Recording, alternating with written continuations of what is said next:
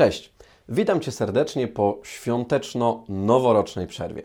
A jeśli przerwa była noworoczna, to może warto byłoby jakoś podsumować ten stary rok. No, pewnie, że warto. Dlatego przygotowaliśmy dla Ciebie przegląd pięciu najważniejszych RODO wydarzeń 2020 roku. Z przeglądu dowiesz się, co się wydarzyło i w jaki sposób może wpłynąć to na Twój biznes czy organizację. No to co? Zaczynamy.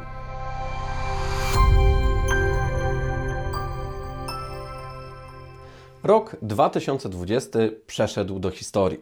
Co ciekawe, nie tylko z powodu pewnego wirusa na literę K, również z perspektywy branży RODO wydarzyło się naprawdę dużo.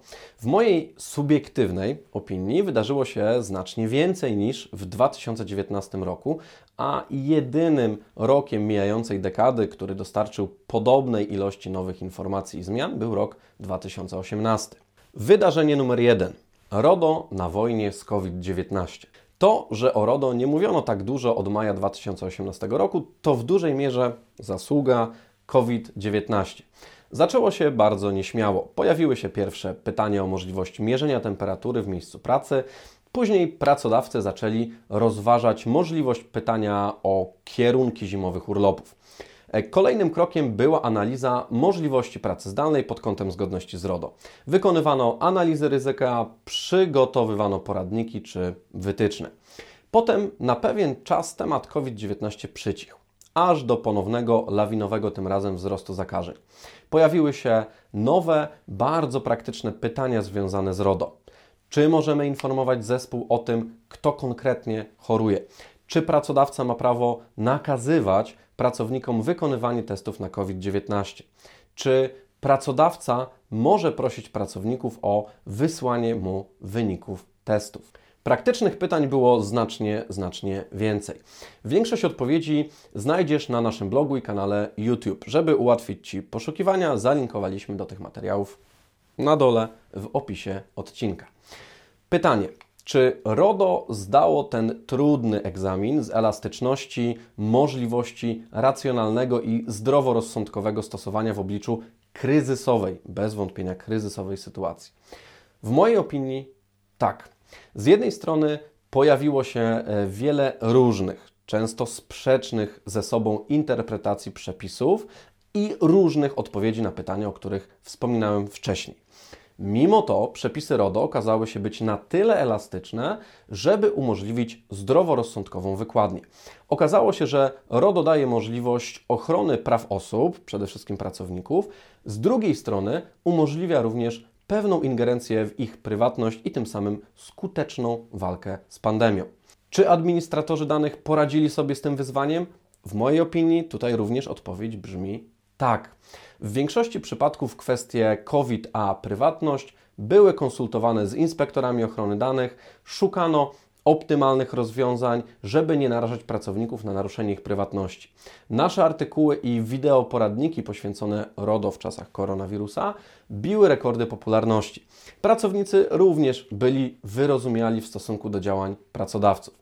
W większości przypadków rozumieli to, że pewne ograniczenia ich prywatności są po prostu niezbędne. A jak na tym tle wypadł nasz krajowy organ nadzorczy, czyli Urząd Ochrony Danych. Większość ekspertów krytykuje UODO za mm, brak jednoznacznych wytycznych czy rekomendacji. No, rzeczywiście nie otrzymaliśmy odpowiedzi na część mm, pytań związanych ze stosowaniem RODO w sytuacji COVID-19.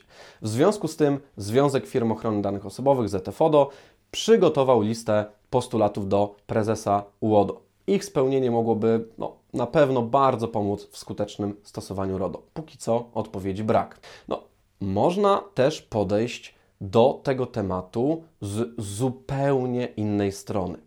Może właśnie tak to powinno wyglądać. Może rolą organu nadzorczego powinno być właśnie ograniczenie się do bardzo ogólnych wytycznych i sygnalizacji. Podczas jednej z telekonferencji dr Wojciech Wiewiórowski, czyli były GIODO, aktualny Europejski Inspektor Ochrony Danych Osobowych, podkreślał, że od RODO oczekiwaliśmy właśnie deregulacji. No to mamy deregulację. E, dzięki zostawieniu większej swobody administratorom danych, przepisy są bardziej życiowe i przyjazne w stosowaniu. Podsumowując, rok 2020 doskonale uwidocznił jedną z głównych zalet, dla niektórych wad, RODO. Chodzi o dużą elastyczność tego aktu prawnego. Co to oznacza dla Ciebie? Tak długo, jak długo UODO nie odniósł się oficjalnie do danej sprawy, stosuj elastyczne podejście. Oczywiście pamiętaj, żeby podeprzeć to stanowisko wewnętrzną, koniecznie spisaną analizą, żeby w razie kontroli móc wykazać dochowanie należytej staranności. No, nie chcemy przecież uzasadniać swojego stanowiska inspektorom UODO na zasadzie no, tak nam było wygodniej, więc tak sobie zadziałaliśmy. Wydarzenie numer dwa. Nowy szeryf w mieście, czyli UODO nakłada kary. Zgodnie z informacjami zaczerpniętymi z naszych prywatnych źródeł i z portalu enforcementtracker.com, e, UODO w 2020 roku nałożył 11 kar. To o 3 kary więcej niż rok wcześniej. Łączna kara nałożonych kwot kar w 2020 roku sumuje się do kwoty około 3 400 tysięcy złotych. 8 kar nałożonych w 2019 roku sumuje się łącznie z kolei do kwoty ponad 4 milionów złotych. Czyli organ nadzorczy nakłada nieco niższe kary niż rok temu, ale za to nieco częściej. Wiele z tych kar dotyczy sytuacji, sytuacji pozornie dość błahych. Warto podkreślić, warto to podkreślić, bo jeszcze kilka lat temu lekceważenie GIODO było dość powszechną praktyką i uchodziło wielu administratorom płazem. Tymczasem w 2020 roku UODO stanowczo dyscyplinował niechcących z nim współpracować administratorów danych.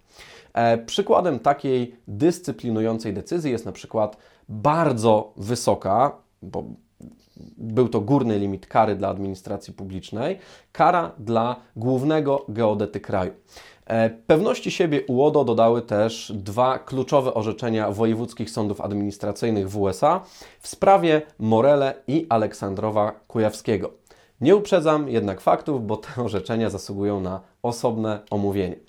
Patrząc na obecną sytuację, wszystko wskazuje na to, że rok 2021 będzie rekordowy pod względem nałożonych przez UODO kar. My tymczasem dalej będziemy komentować kary nakładane przez UODO na naszym blogu i kanale Czas Narodo. Link do rejestru kar na dole w opisie odcinka. Wydarzenie numer 3. Kary z 2019 roku dla Morele, Morele Net i Aleksandrowa Kujawskiego utrzymane przez WSA. W przypadku obu kar eksperci podnosili liczne zarzuty i kwestionowali ich zasadność.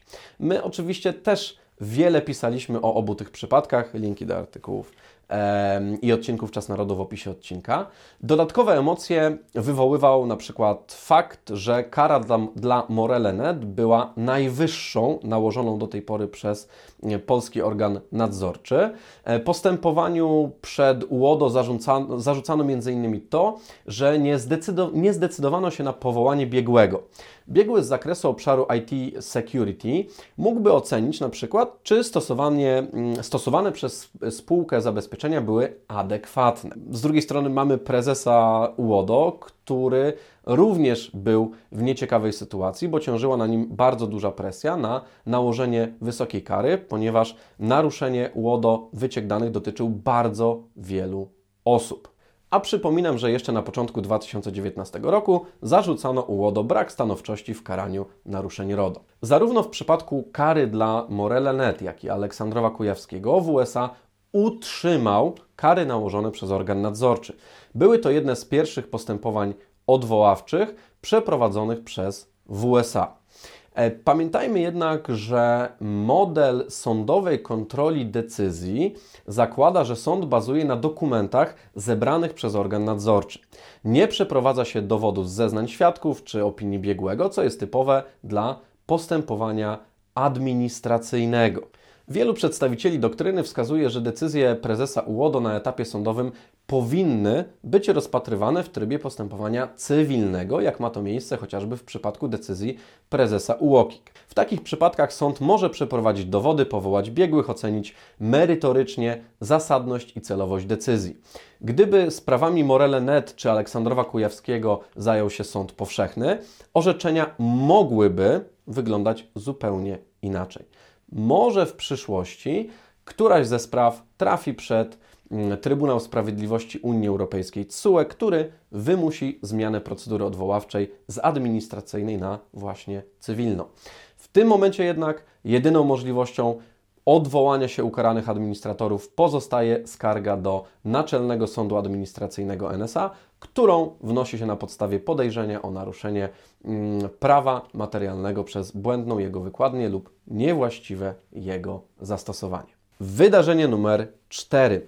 Uczelnia SGGW i Virgin, Mobile, e, czyli jak UODO wyobraża sobie RODO w akcji. Na czym dokładnie polega monitorowanie przestrzegania RODO przez inspektora ochrony danych JOD? Jak JOD powinien współpracować z administratorem danych osobowych? Za co odpowiada JOD, a za co odpowiada administrator danych? W jaki sposób powinniśmy na bieżąco monitorować zabezpieczenia IT? Jeśli nurtowało Cię którekolwiek z tych pytań, koniecznie przeczytaj decyzję UODO w tytułowych sprawach. Uzasadnienia decyzji zawierają bardzo wartościowe informacje dla każdej osoby zajmującej się RODO. My również oczywiście pisaliśmy o karze dla SGGW. Obie kary odnotowaliśmy naturalnie w naszym rejestrze kar. Linki do omówień znajdziesz na dole w opisie odcinka. Wydarzenie numer 5. Schrems 2 czyli kolejne zawirowania w transferach danych do państw trzecich. Bardzo ważne orzeczenie Trybunału Sprawiedliwości Unii Europejskiej dotyczące transferu danych do państw trzecich. Orzeczenie sprawiło, że Privacy Shield przestało być tarczą chroniącą i ułatwiającą transfer danych do Stanów Zjednoczonych. Nie to było jednak najważniejszą konsekwencją orzeczenia. Chodzi o to, że wszelkie transfery danych do państw trzecich, również te oparte na standardowych klauzulach umownych, e, wymagają od teraz oceny stanu prawnego państwa docelowego. Wyjątkiem od tej sytuacji są oczywiście transfery oparte na decyzji mm, Komisji Europejskiej. Wyrok TSUE mocno namieszał w obszarze transferu danych osobowych do państw trzecich. W praktyce bardzo utrudnia współpracę biznesową z podmiotami gospodarczymi z państw trzecich. Zmusza administratorów danych do przeprowadzania czaso- i kosztochłonnych analiz stanów prawnych państw trzecich. Jaka będzie odpowiedź rynku? Czy wyrok znacząco ograniczy transfery danych do państw trzecich, czy może administratorzy zaczną masowo analizować systemy prawne obcych państw?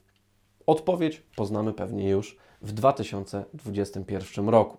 My oczywiście przygotowaliśmy dla Ciebie obszerny artykuł na ten temat. Dowiesz się z niego, jak legalnie transferować dane osobowe do państw trzecich e, w nowej rzeczywistości, bo tekst opisuje też konsekwencje orzeczenia Szerems 2. Link do niego oczywiście znajdziesz na dole w opisie odcinka. Podsumowując, jak mówi chińskie przekleństwo, obyś żył w ciekawych czasach. No i rzeczywiście rok 2020 był bez wątpienia hmm, ciekawy. No, to chyba najbardziej optymistyczny przymiotnik, jakim możemy określić ten rok. E, jak widzisz z dzisiejszego omówienia, również na polu RODO działo się bardzo dużo. Co robić, jak żyć? Wystarczą dwa proste kroki. Monitoruj zmiany i wdrażaj je w swoim systemie ochrony danych osobowych. Oczywiście tylko w przypadku, jeżeli jakaś zmiana doty dotyczy Twojego biznesu czy organizacji. Pomożemy Ci zarówno w pierwszym, jak i drugim kroku. Wszystkie najważniejsze zmiany w przepisach, ich praktyczne omówienia i porady, jak wdrożyć je w praktyce, znajdziesz na naszym blogu i kanale Czas Narodo. Dlatego, jeżeli chcesz być na bieżąco, zasubskrybuj nasz blogowy newsletter i kanał na YouTube. Link do zapisu, do subskrypcji gdzieś tutaj na dole powinien się pojawić. Z nami nie ominą Cię żadne RODO zmiany. Dzięki za uwagę, do zobaczenia, cześć!